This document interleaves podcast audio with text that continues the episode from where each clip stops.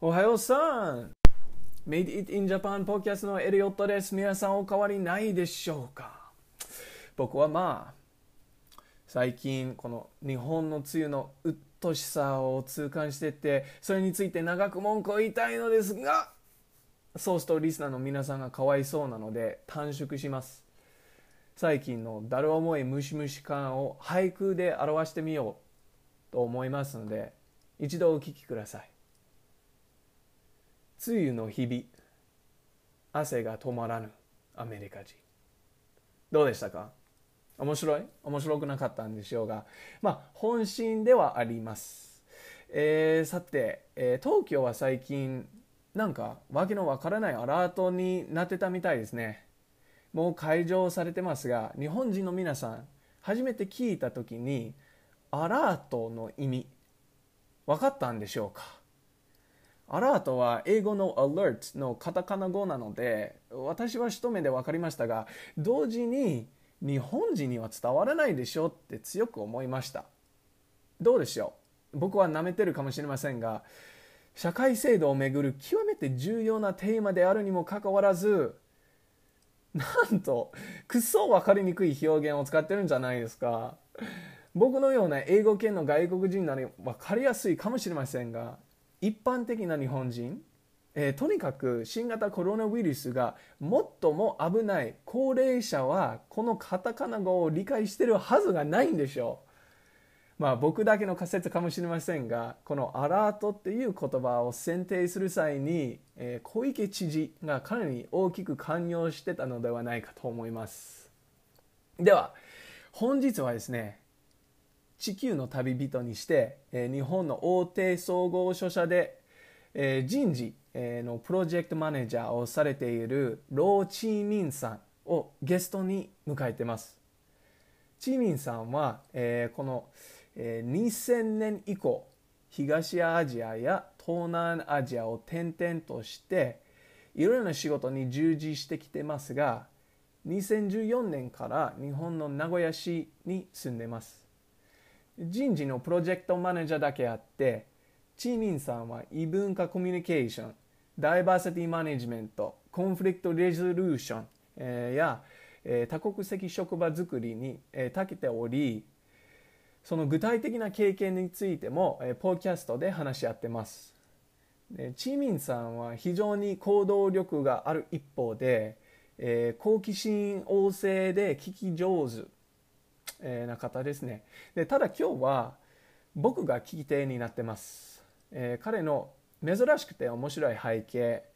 日本の、えー多国籍企業が直面している人事の問題やスカイダイビングについてまで、えーディスカッションをしてますが、まあ、本日の使用言語は英語になりますね、えーただそれほど分かりにくい話ではないと思うので英語の勉強中の日本人の皆さんにはぜひ挑戦していただきたいです。でエピソードの最後に、えーチーミンさんはダイバーシティ道場っていう自己啓発のボランティア団体を紹介していますが興味のある方はディスクリプションを参照してください。えー僕はとても楽しいポッキャストの一つ、えーになったので皆さんも同様に考えていただければと思います。というのもチーミンさんが語るライフストーリー価値観とポジティブな世界観は今混乱している世の中にとってドンピシャな処方箋じゃないでしょうか。では次回まで。Hello, everybody. Welcome back to the Made It in Japan podcast. Host Elliot greeting you on a typical Sunday during Japan's rainy season, which is to say, some of the most uncomfortable weather in the world. I hope this episode finds all listeners well. I understand that while circumstances differ from country to country, many places around the world seem to be moving toward some semblance of pre COVID normalcy. That being said, every day the world seems to be inching closer to some sort of new global standard, one that entails unprecedented disruption and is fraught with economic peril. Western nations, especially, seem to be on the precipice of resetting social and cultural norms. While the global impact of COVID 19 is not lost on Japan, I fear that the relative ease with which the country dodged the pandemic has created a sort of boiling frog phenomena, wherein the country fails to take in the greater socio historical context and falls back into patterns of old.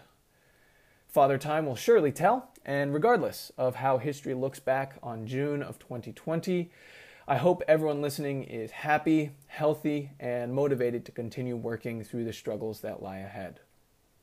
My guest today is Mr. Chi Ming Lo, a world traveler, international businessman, collaborator, motivator, and currently human resources project manager at a major Japanese trading company located in Nagoya, Japan.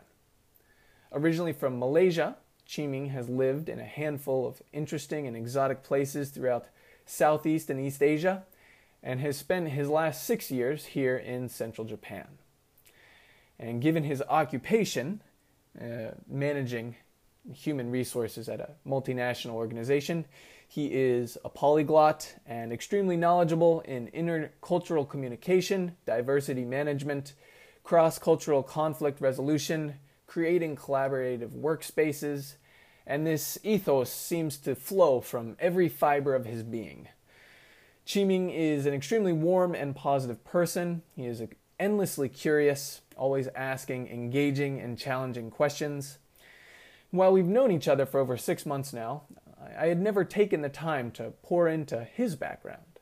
And today's podcast was in many ways my excuse to sit down and rifle questions at him. In the interview, we discuss his one of a kind journey to Japan, the main content of his work today, some of the major problems that Japanese companies face when trying to embrace internationalization, and skydiving, his hobby as well. At the very end of the conversation, Chi Ming also introduces a community called Diversity Dojo, a volunteer group focused on personal development, which I have linked in the episode description. I really enjoyed talking to him, and I hope you all enjoy listening. In many ways, I feel that Chi Ming and the spirit that he embodies are perfect not only for Japan, but for the entire world right now as we sit at this unstable crossroads. Until next time.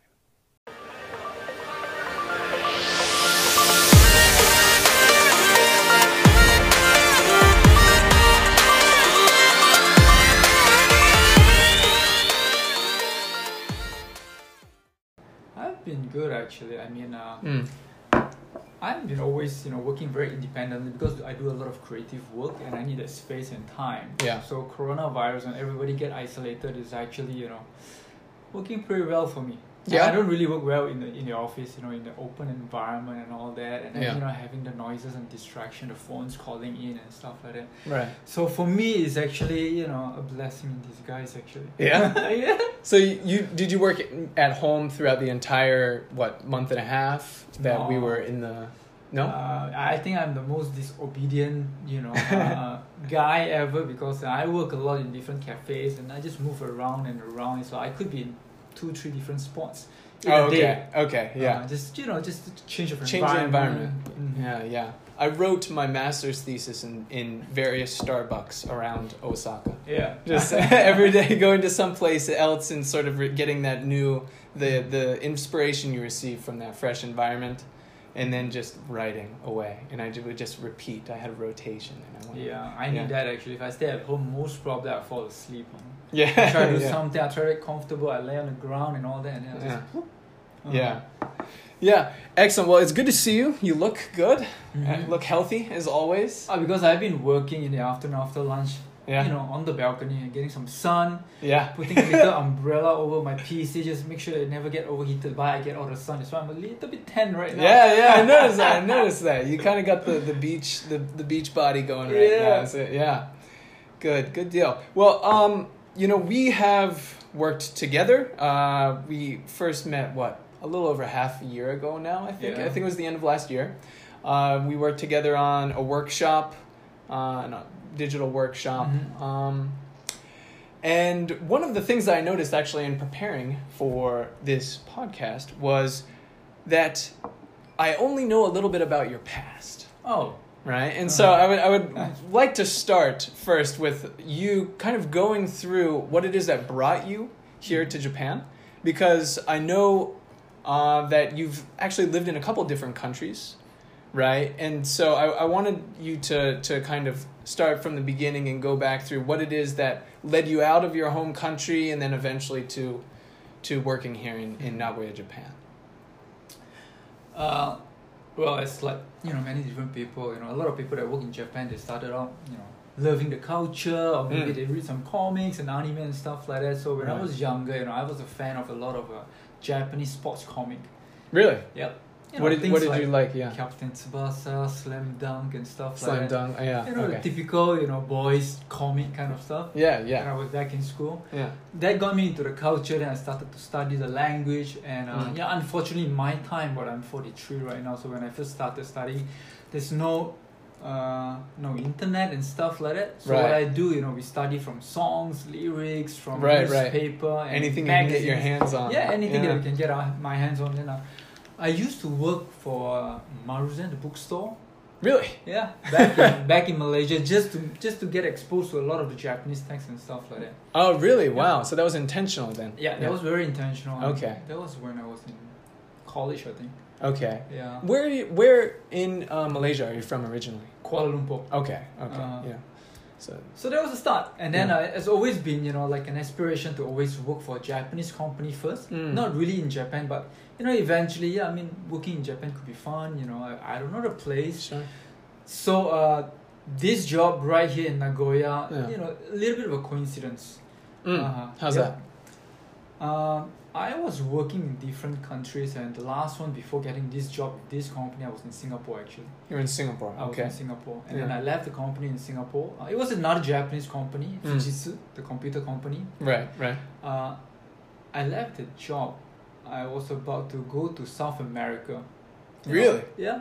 Really? Because I love that I'm, I, I I learn different languages. I love languages. You know? Yeah. So the next spot is yeah, I, I would love to master Spanish. Mm. So why don't I just go to Spain or not Spain? Uh, I mean Chile or Costa Rica, something Right. like that. Right. Okay. So uh, I, I was about to go actually. Really? Yeah. Then I came to Japan for a quick holiday to see some friends. Went back to Malaysia, Yeah. and then when I went to Malaysia, you know, uh, the, the the tax division back in in in Singapore sent a mail back home. He said. You have some problem with your income tax that you need to settle before you know you leave Singapore. And what? yeah, I went back to Singapore. I got a letter, and then you know I got a court order said you are you are not allowed to leave the country Mm. until you settle this. And then there's like No kidding, wow. I have to go to court and you know do that kind of thing. Yeah. What is this? Yeah. The only problem because when I left Singapore, I didn't tell them I'm leaving the country. I have a permanent residency there, and Ah. they still think I'm working there, and I didn't actually uh, report my income tax.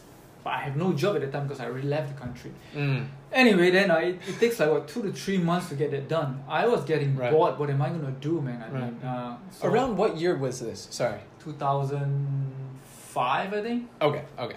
Yeah, 15 years ago. years ago. Okay. Yeah, and I start sending out resume, going to you know uh, uh, recruiting firm and stuff Yeah. like that. Yeah. Then I went to a few interviews. You know, economy was pretty good at that time, and uh, Mm. you know, for Malaysian to get a job in Singapore is pretty easy actually. Oh, okay. So I yeah. went I went through a few Yeah. interviews, and then uh, there's this company Toyota Tsusho, and then Yeah. uh, I went there. I talked to the managers, and then you know I found that the job is pretty interesting. Yeah. My initial impression at the time, okay, let's just work for them for six months. I Mm. get my stuff cleared, and then I leave for South America. Oh, you were still set on South America then? Yeah, point. Yeah. I still wanted to do that actually. Yeah.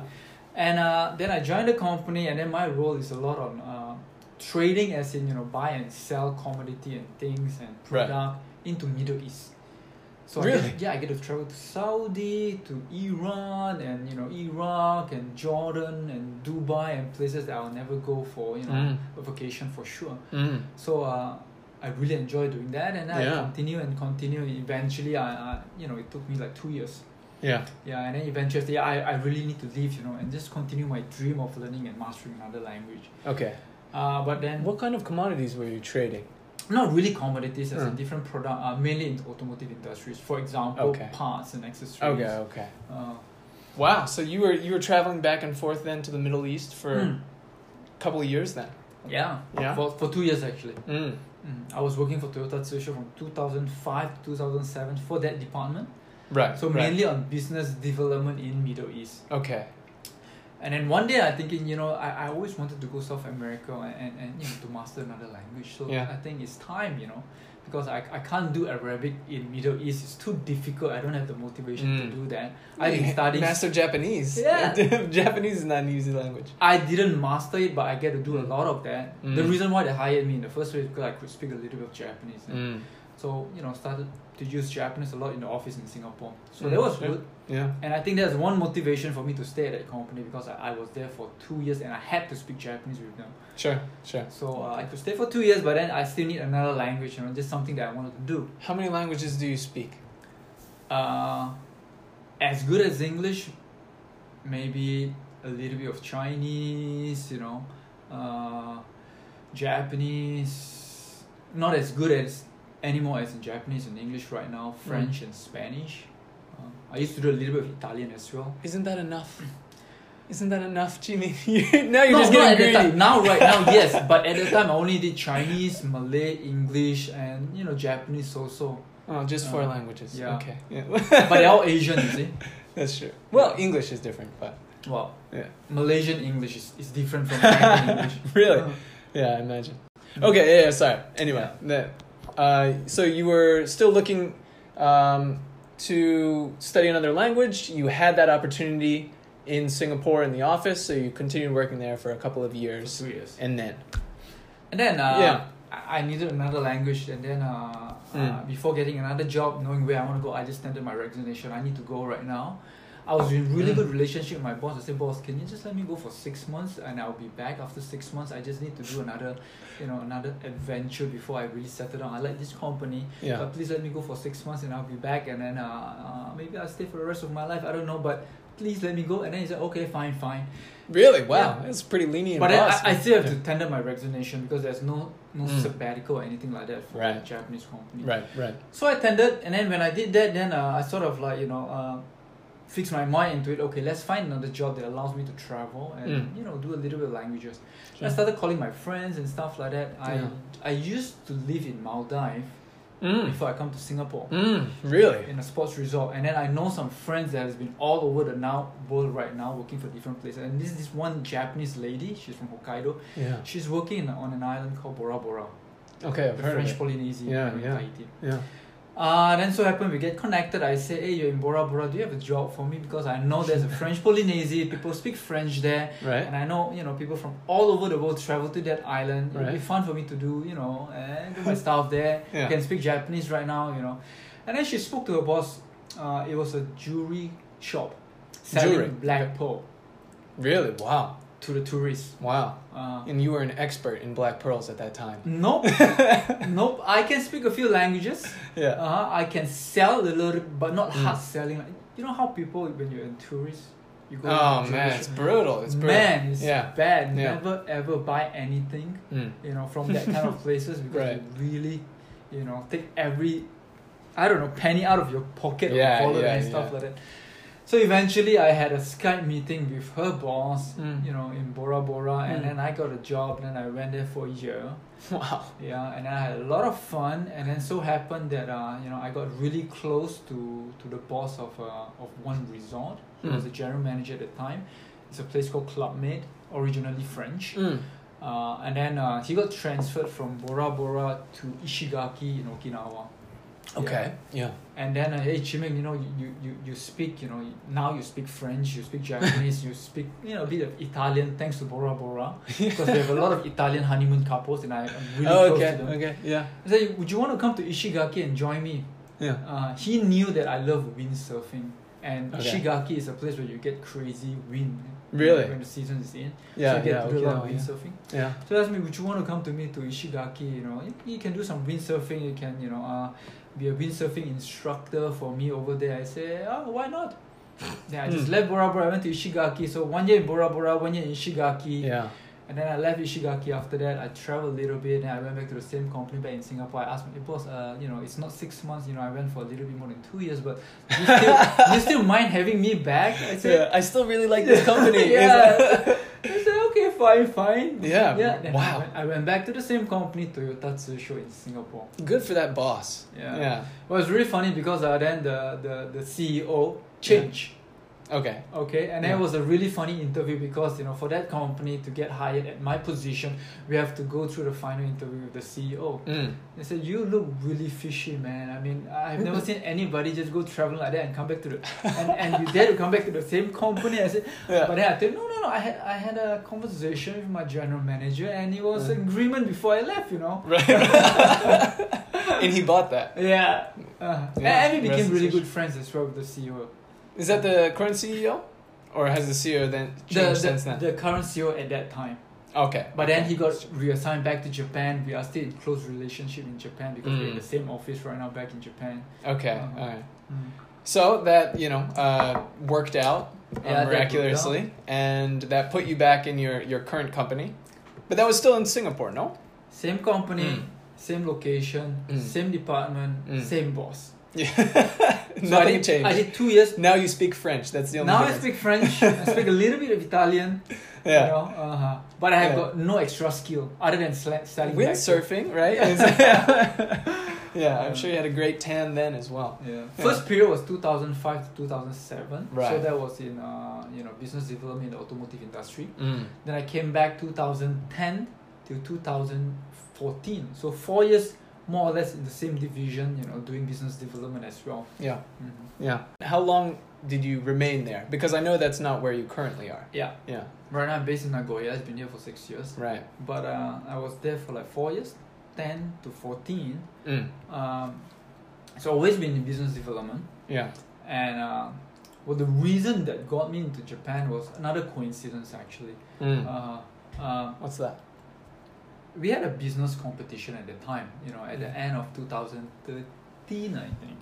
Mm. You know, it's a business competition. Uh, you know, you pitch in, and then if you've got a good idea, the company will sort, sort of like fund you and you know let you actually try it out. You know, some kind of like entrepreneurship program for the company. Internally, yeah. Yeah, internally. Interesting. Yeah. Mhm. So uh, the second round is no more Middle East for me. I've been doing a lot of Southeast Asia business. So one of the the core country that I've been working on is with uh, Cambodia. Okay. Yeah. So one day, you know, uh, well, the business partner in Cambodia is more on you know Toyota distributors. So we, we partner with them. We Mm. build a Toyota distributorship in Cambodia and we sell cars. Mm. Very typical thing. We sell cars. We get a percentage of margin out of it, and we build a business by selling more cars in the country. Right. And then I also do some uh, tire business with this business partner. So they are our company business partner, and we all both have equity in all the different business that we venture in Cambodia. So I'm very close to the family, and then Mm. one day, you know, I travel like once a month over there, and Mm. then um, you know we always have dinner, we go have party and stuff like that. So one day we were, you know, we have this dinner. I still remember it was like a oyster restaurant right next to the river. It's really nice, really cozy, really quiet, really, you know, peaceful. And then while we're having the dinner, and then. Uh, and I just asked that guy, I asked the CEO's son, I said, you know what, what, what, you know, what new business can we do in the country actually? Something Mm. that you're passionate about, something that we can help to develop the country. Mm. And then straight away he told me this, he said, you know, Chi Ming, you know, I, I love selling cars, you know, we make money out of this, but this is Mm. not something that the country needs, you know, because Toyota is, Mm. pre- you know, rather expensive in Cambodia and people that buy Toyota are rich people. So Right. selling more cars to rich people doesn't really help the economy or help the country at all. Mm. And then say, yeah, I know, but you know, what else can we do? Mm. He said, you know, uh, you know, I would really want to sell more agricultural machinery, construction machinery, you know. Mm. So the more I could sell that, the more development we can do for the country. Help. The, Yeah. More the more tractor we can Mm. sell to the farmers, the higher productivity they Sure. get because everything Sure. is very manual right now in- in, Cambodia. So yeah, that's a, that- that's a good idea, but you know, we already have such partnership because as a trading company, we have a different division. Mm. I'm from automotive division, Mm. but we also have machinery division Mm. which they are already partnering with so they are selling agricultural machinery into the country Right. so what do you mean you want to sell more right so what can we do to sell more of Mm. those things to the country to the farmers especially to the poor farmers and then he said you know yeah i have the product but we don't have the finance to Mm. sell it to the farmer they don't have the financial capability to buy from us Right. unless we can sell them with lease you know Okay. Okay, then Right, then yeah, okay. Well, I think we need to build a bank then, and then we were just having fun. ah, Yeah, let's build a bank. You know, let's build let's build a financial company Yeah. that we can actually sell them on lease to other farmers or construction company that need to buy new machinery. Yeah. Yeah, let's do that. Yeah. And then we had this discussion, and then oh, So is it- then I just raised my. I want to join the business competition. The problem with Japanese company when you have Mm. business competition, nobody want to join because it's just extra work. Right, right. see. So yeah. nobody wants to just you know take away their time, you know, do that thing and take the risk. Japanese are pretty risk averse to try new things. So business Very risk averse society. Yeah. is not something they like to do. Right. But then I've got this idea. Uh, I'm not Japanese. I'm a bit crazy. You know, I, I do different stuff. I raised my hand. Yeah, I want to join the business competition. Yeah. Then uh, I pitch in my idea. We did some studies. We did some analytics, and then we we, we tell them, we show them, you know, all the things that not only we can, you know, benefit all the farmers and all that, but with the Mm. financial company, we can now start to sell cars, Mm. you know, with a lease. So we don't well, only right? sell to rich people. We can sell to people middle income Right. so right. they can actually you know pay them back on loan and you know we don't need a bank we can actually handle all this Right. you know japanese uh, interest rate is very low if you can find some way to channel the capital from japan low interest rate into cambodia Mm. it is not a very difficult business to do Right. Right. so we did all our studies and then we bring it in and uh, that was actually the critical point that got me into japan what actually happened was Mm. i belong to the automotive division Right. when I pitched the idea, and then of course I have to actually uh, report to my home division Mm. back in Japan, Mm. automotive, because you know this is what I want to do. You know, you're gonna take away my time and money and blah blah blah and all that kind. of have to report to the home division in Japan, Right, automotive. And then I got very surprised because what they Mm. told me is that, mm, you know what, if you want to build that financial company, the finance company in Cambodia is fine, Yeah. but I don't want you to touch any other product other than cars.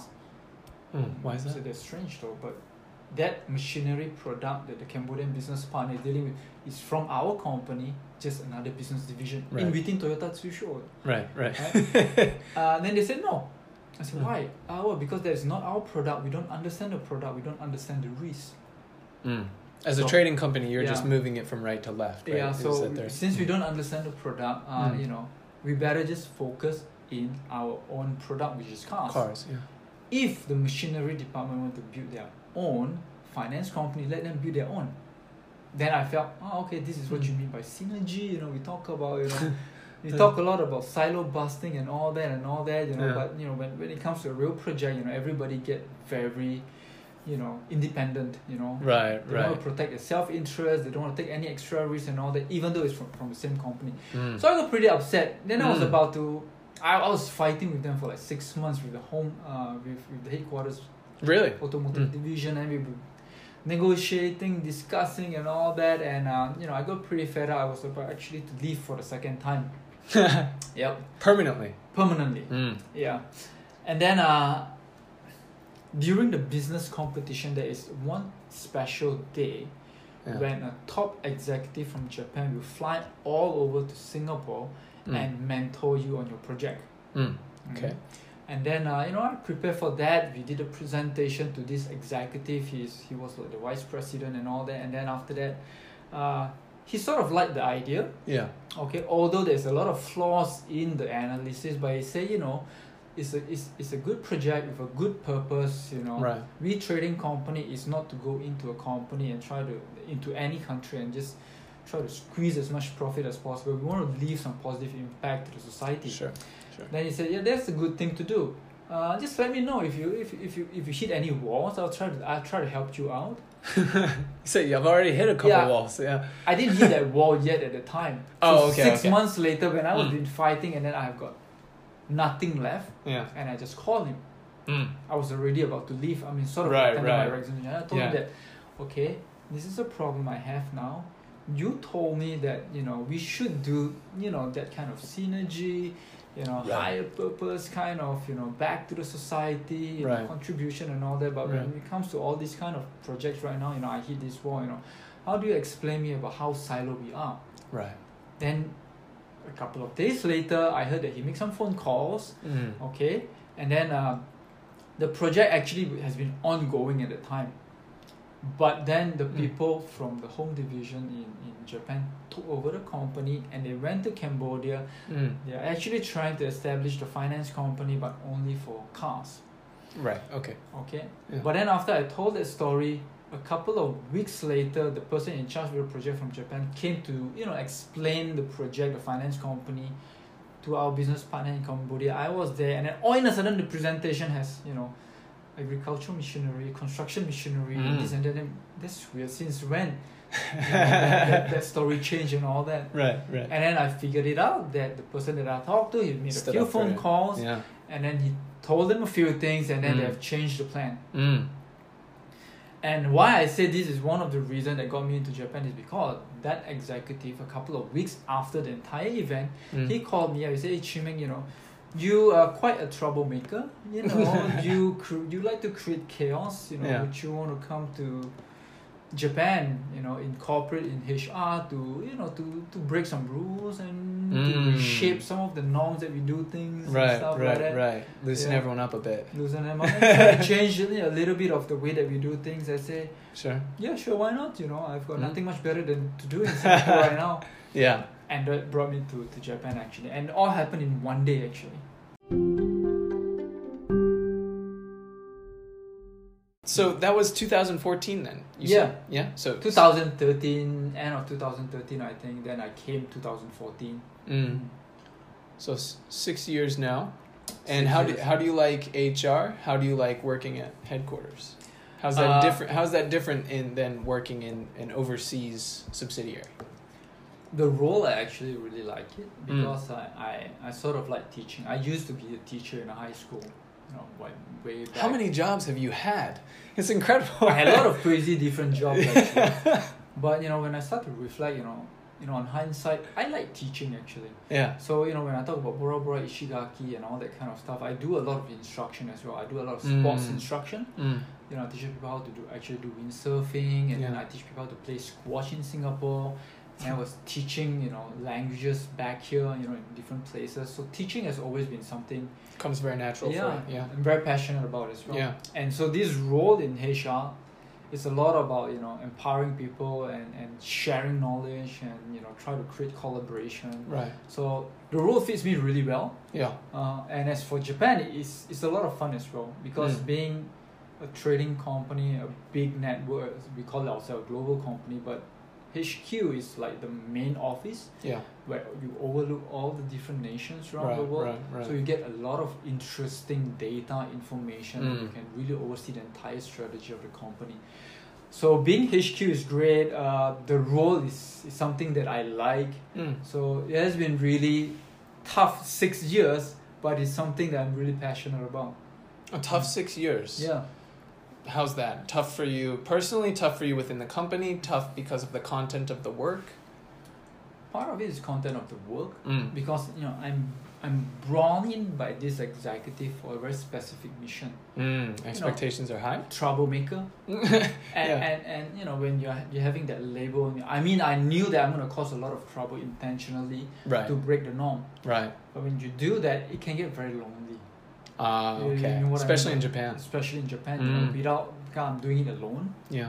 yeah and we don't have an entire army of you know the the crazy people to actually do this together so Right, at right. times because you know people will be talking bad about you you know they'll Mm. be you know having rumors and you know why is he so special he can do whatever he wants he doesn't need to follow the rules but everybody have to do the Mm. process of all this nemawashi and then he's going to Mm. speak directly to this person that person and do whatever he wants Mm. I knew that's going to cause a lot of problem in the japanese society but i knew this is what i need to do Yeah. at least for what i'm asked to do as a mission Right. yeah Right. hmm How?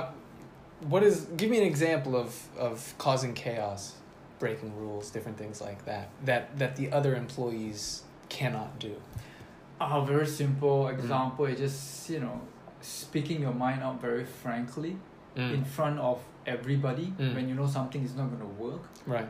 Mm-hmm. That's definitely something that Japanese people will not Yeah. do. I they will defer to the the authority figure in the room. Yeah. So in one way, there's not a lot of psychological safety when you have an open meeting. In that, Right. what I mean is that you cannot really say what you think. Right. But sometimes, you know, when, when, when you don't really speak up, what's going to happen is that, you know, everybody will, will sort of have like that, I don't know, false belief that we're making the right decision. Since everybody is making that decision, so it's fine. Mm. Uh, so without that psychological safety to speak what you think is right, we get into a lot of problem. Sure. And Sure. my role is to speak up. Mm. And when I speak up, people, ah, it's okay to speak up. So sort of like giving them that kind of like, modeling to say that it's okay to say it when you really really think it's wrong. Right, right, right, Uh, so when they see it every now and then, then they know that they can actually say it out loud. right.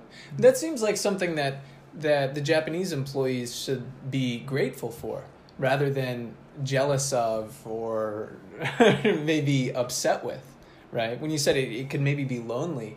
You're Mhm. also trailblazing for them and in in make, making their lives easier.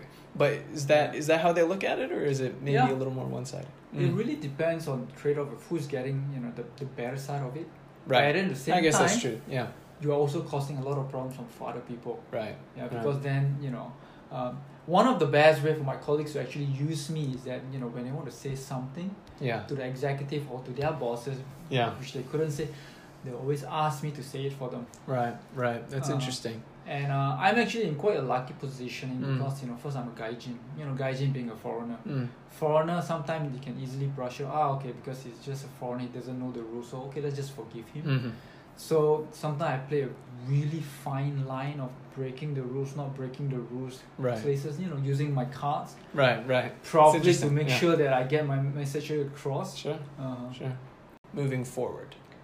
Right. You've been here for six years now, working in HR, like the position. mhm. Where where is your mindset for maybe the next five years or ten years? Um, well, there's two things that I really enjoy nowadays. You know, one is helping others or facilitate and help others to actually be creative. Mm.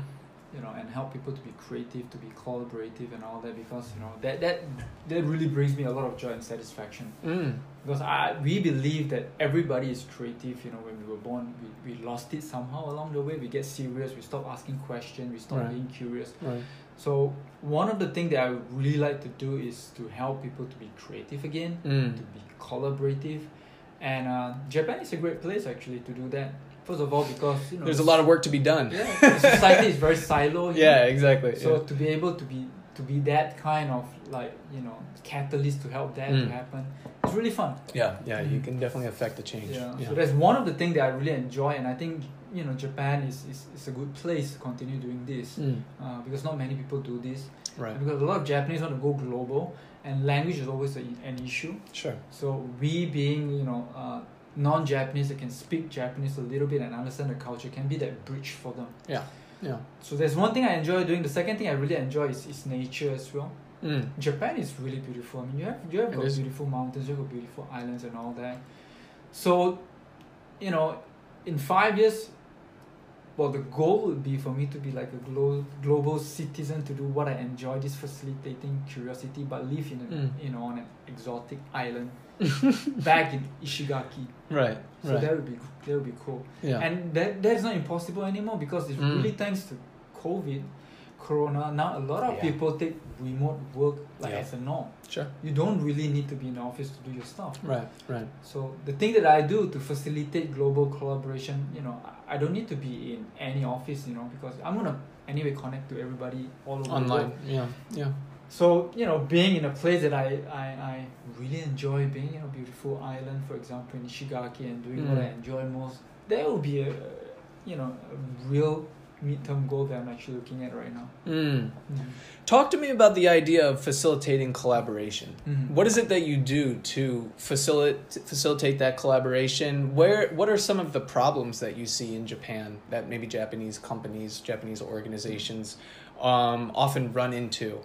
Uh, why is it that the creativity of Japanese people is stifled, perhaps more so than in other countries? Or what are what are your thoughts on that? Well, I think facilitating, you know, collaboration and creativity is not Mm. really rocket science and things. There, there are certain, you know, of course there are part science, part art, but Mm. it's really about the process, Mm. you know, on how you build and design the process to allow people to actually share and to think and to cross pollinate ideas. Mm. Uh, to me, I think, personal opinion, I think one of the biggest hurdle in Japan is, is the lack of psychological safety. You know, Define that because listeners might not be familiar with that term. Uh, well, it's, it's just a sense of, I think, safety in, you know, for example, in a meeting. Right. am I allowed to you know say what I feel is right Mm. without being judged or without being even punished? Right. Right. Uh-huh. So so Japan being you know a, a culture with really strict hierarchical structure, Mm. You have to be careful what you say, what you don't say, and things like that. Yeah. Even though you think it's the right thing to say, you have to be very careful what you say because you might offend someone, and that might jeopardize jeopardize your entire career. Right. Uh, so uh, that that has been something really lacking in the Japanese corporate society, the corporate world, Mm. to have the psychological safety for people to actually speak up what they think is right. Yeah. Especially for the I think the operational level worker because why Mm. they are the one that are always in touch with the client and customer they are the one who knows all the pains and all the needs of the clients Right. you know people in the middle management executive they don't really understand that because Sure. they don't meet the customer anymore anyways Right. Right. so without without giving them you know the, the, the authority to speak up on behalf of the customer Mm. It's going to be really difficult for any company to innovate to collaborate or to you know to, to, to be creative anymore Yeah. Yeah. um, and it's not only my say on that you know i mean everybody knows that google did a huge project Yeah. understanding and studying you know the internal groups in, in google you know what are the most uh, important element for any teams to be productive and creative and they actually singled it out as psychological safety Mm. the ability for people to actually speak up uh, the ability for people to actually have equal time Mm. of sharing their opinion. And that is actually the essence of diversity and inclusion actually. Mm. you, you don't have a lot of diversity of a lot of talent different gender different nationality and you don't give them that space to speak equally. So it doesn't matter at all. Yeah. and Yeah, this this could be a problem in japan.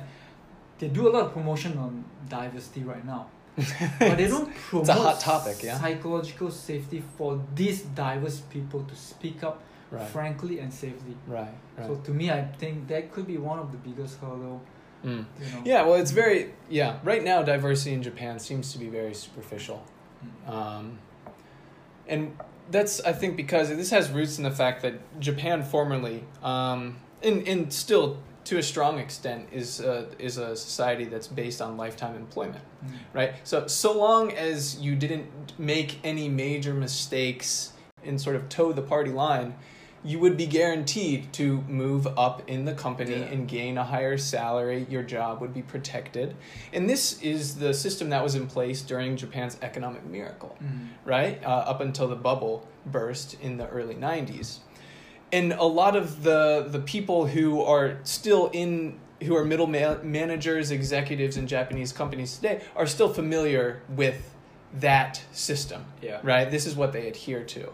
And so the i- right now the the the word diversity it has has finally gained some traction within Japanese society, but the concept of diversity is it's not quite there yet, Mm. right? And so actualizing that sort of diversity within the Japanese companies then doesn't just come from hiring foreigners, it comes from providing these environments in which they would be able to share their Mm. ideas free, freely, right? Um, where their cultures and backgrounds would be respected, etc. And that that's what what you're speaking to with psychological safety, then, yeah. Yeah, in many Yeah. different ways. But this is, I think, one of the core issues that we need to solve. Mm. Because if that values, you know, are embedded into everyone's Mm. mind, Yeah. then there is going to be no psychological safety, and then there's no use to have diversity because you know Mm. you want that conflict of healthy conflict of ideas and opinions, Yeah. And that is the reason we want diversity. Right. But if right. you know that kind of you know uh, uh, shoe polishing is the number Hmm. one criteria you need to be appraised properly or well or get promoted, there is no reason to have diversity in any company then. Yeah, yeah, that's Uh, exactly right. And you're just going to have various iterations of the the current executives' ideas passed Yeah. down the line over and over and over again, Mhm. right? So I have two questions finishing up. Mm. First, uh, I have the impression that you you like skydiving, right? That you're quite obsessed with skydiving. Yeah, I've I've gone skydiving once actually. Yeah. Yeah, um, I enjoyed it. Not something that I necessarily would want to make a regular hobby. Yeah. What is what what is it that attracted you to skydiving? Why why do you jump so much? I do a lot of extreme sports. Uh, you know, Yeah. When I was in Ishigaki, windsurfing is not that extreme. Yeah. Not really that extreme. Neither is squash. Yeah, neither is squash.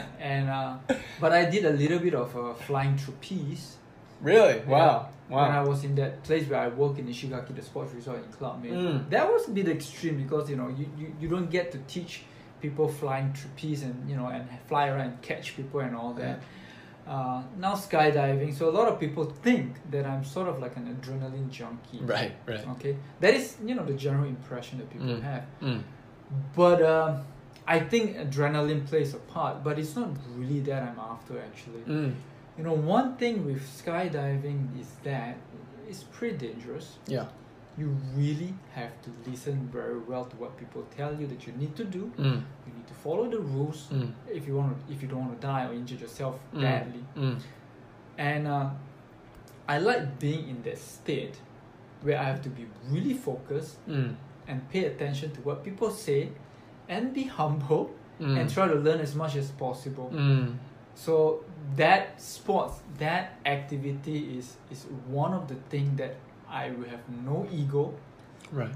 And I'll be so focused and just do whatever people tells me to do. Mm. That's interesting. Yes. That's the exact opposite of the impression that most people have of Yeah. someone who loves to skydive. Yeah. Right. I mean there are a lot Yeah. of different characteristics and the character Uh. in, in skydiving. I mean the the general people think about skydiving for junkie, Yeah. The do gen- drugs general They do actually. Yeah. Yeah. yeah. yeah, but not in Japan, okay? Japan, no, Yeah, they don't do that kind of. Japan is very strict. Yeah. Uh, but seriously, that is what I look for. And I had a conversation with another friend of mine. I mean, he's uh, he's American as well. yeah. He's a good friend. We went to skydive in Cebu, and I asked him the same Mm. question.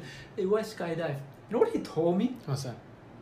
He said during free fall, Yeah. that forty seconds, fifty seconds, is the only time he can experience mindfulness. I said, what?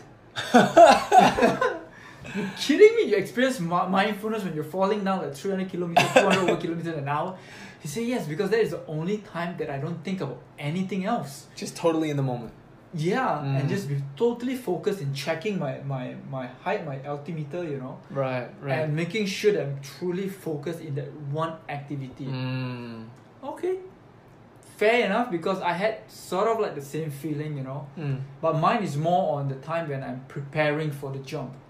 Right. Right. We yeah. really focus and yeah. listen to what we're gonna do. Yeah. This is the order we're gonna do it, and this is how we're gonna jump off the plane. This is what we're gonna do, you know, during the free fall. So it's rather similar, and oh, okay, yeah, these guys, you know, have the same mindset as I do. Right. So this is just the way I see it. Yeah, That's great. How many jumps have you done? not a lot though. Uh, Around hundred now. Yeah, not so many. Yeah. I mean, the the goal is to have first two hundred jumps, yeah. so I can put on a wingsuit. Yeah. You know, in order to put on a wingsuit, you have to jump two hundred times. That's crazy. So yeah. the, the, the ultimate goal is to be able to jump off a cliff and do the wingsuit. You know, like you can always, you know, usually watch that in. in in yeah, on yeah. You showed me that many Yeah, times before. Yeah, yeah. It's And in order to do that, you Yeah. you sort of have at least do like I don't know, uh, I don't have an exact figure, but at least five hundred times Mm. with that wingsuit on, perhaps, and also a, a couple of hundred times of base jumping, not just jumping off the plane. Base jumping is extremely dangerous, though, right? Well, jumping off a cliff with the wingsuit is even more dangerous than base jumping. Right. So you're you're still building up then, right? Yeah. Uh, yes, base Wow. jumping is really dangerous, and Yeah. you don't get into the sports uh, without any network and connection because you need people to take care of you. right. Yeah. Yeah. I imagine. I imagine. Gotta gotta crawl before you walk, right? Uh-huh. And yeah, Yeah. gotta walk before you jump. Mm. Um, all right. So then the last question we can wrap this up is: uh, What advice do you have for foreigners who are maybe interested in living and working in Japan? Uh, well, as a matter of fact, I think it's not only in Japan. Um, Mm. I also like to listen to podcasts, and I, I recently listened to a podcast from an entrepreneur, and he said this: Mm. The key to survival nowadays is to have the ability to learn, Mm. unlearn, and relearn at the pace of change. Mm. And now it's changing so fast. Yeah. And then um, he said at the end that one of the founder, found, foundational value for that to happen is to have humility. Mm. Uh-huh. Then when I listen to that, yeah, it's so true. Yeah. And uh, you know, me, I mean, I relate that back into my skydiving. It's the same thing. Mm. You know, I like doing new things. Why? Because I like to be in that you know beginner stage, beginner mind, and beginner Right. mode all the time. Right. And I enjoy you know being surrounded by people that are smarter than me, that are more experienced than me. Right. Why? Because I can feel that humility. You know, being humble that I don't know anything at all. Right. So I think this is what we really need to have because you know, be it in your private life, you in your corporate life, the speed of change is so fast, Mm. and your ability to unlearn and relearn, I think, is the only way to survive. Not only in Japan, anywhere else. I think. You know, one of the problems that a lot of foreigners coming into Japan is that you know, oh, this is the way things are done in America. You know, I don't like Japan anymore, and then they struggle with that conflict. Right. Either they leave or they have conflict with the people. At the end, they felt that they are being like I don't know, undermined because you know the Mm. Japanese doesn't understand our culture and all that. Right. and then I think this is going to be a never-ending, you know, Mm. battle or conflict. So for the first person, you know, an individual who really understand that, you know, the importance of being humble, Mm. to unlearn what you have from, you know, from from your own culture and relearn into, you know, another culture, I think, is really crucial to survival nowadays. Yeah. You know. Well, that's not. I think that's true for someone, anyone looking to live outside of their their native culture, right? Even Mhm. for an American who goes to Europe, if they're narrow-minded or short-sighted, I think they'll run into similar problems. Japan just amplifies that, Mm. right? Because it's so much different Yeah. from from Western culture in so many ways. Uh, but yeah, you're you're absolutely right. Mm. Humility is very important, and yeah, like you said, if you are going to to go um, go abroad, try to live for any you know extended period of time, you have to be willing to let your brain get scrambled a little Mm. bit. Yeah. If not, there's it's uh, it's not gonna last. But it's easier said than done because you know as, as Mm. we age we get more experience. You know the ego grows bigger and bigger as well. Mm. And how can you be you know be be be humble and be proud of your own achievement at the same time? Mm. So it's very contradicting. For, for example, even It's interesting. Mm. any Japanese company that hire a foreigner is because of what you can do. Mm. You know because of your experience and because of your achievement and all that. Right. And then with that kind of feeling coming into a company, it's very difficult to be humble at the same time sometimes. Mm. So that you know, being a foreigner, you know, being the, the so-called skilled yeah. worker to be actually hired in in Japan, Mm. you have to play and understand that balance really well in order to make Yeah. yourself, you know, work here. Sure. Well, yeah, and humility maybe is often confused with weakness a Mhm. lot. I think. Yeah. Yeah. Uh, especially in the corporate world, Mm. Right? And so, yeah, coming in, uh, you're gonna stick out as a foreigner. There are most likely going to be expectations, and so checking your ego, uh, while also meeting the expectations of those around you. Yeah, that's a difficult balance, but it seems like you've done it pretty well. I don't know. I, I'm, I'm struggling with that as well. Mm. Uh, but coaching helps a lot.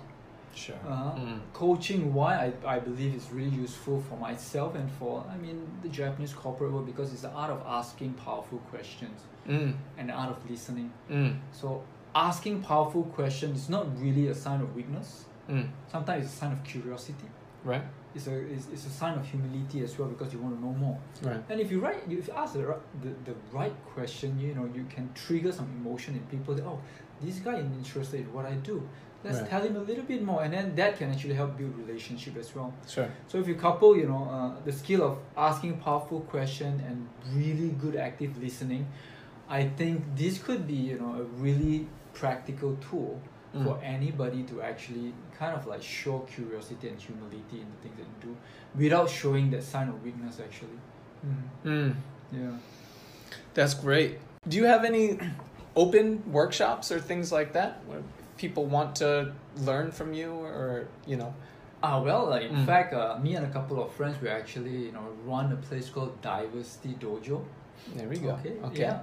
It was actually uh, a movement that we started a couple of years outside of a university called Hitotsubashi at that time. Yeah, in Tokyo. Yeah, in Tokyo. But then uh, after you know Corona came, you know we, we started to put a lot of physical so-called of it's actually a free public workshop that we do every first Monday of every month Mm. for two hours, so for Mm. people to actually get together to share some skills and to share some things. Okay. Uh, because of Corona, what we actually what actually happened, or is actually another good thing, is that we, we, we go virtual Yep. and we have like I think one event every week. Wow. Yeah. Wow, that's great. one event every week and then we actually have got volunteers you know some real professional facilitator and coaches who will come in volunteer the time and volunteer their tools and actually host uh, a session for like 90 minutes to two hours Wow. and uh, what, what has been fun is that because now not only the Japanese because it's not physical anymore we see people from all over the countries you know we have got you know people coming from Europe Africa Yeah. and from America to do all that. So you know, if any one of you interested, you know, you can always just, I think you could just Google or not Google, go to Facebook and search for Diversity Dojo D O J, A, and you can find the page, and then you can see, you know, you can actually I think subscribe to the mailing list, and then they'll actually send you a mail telling you when you're gonna get an event and all that. In fact, I think this Wednesday we're gonna have one event. Really? Yeah. Excellent. Well, I'll check that out as well. Anyone who's interested should definitely look into that. Yeah. Thanks a lot. This is fascinating conversation, man. Thank you. It's been Good to finally learn about your yeah where you came from. Yeah. So, Thanks for having me here. Yeah. Excellent.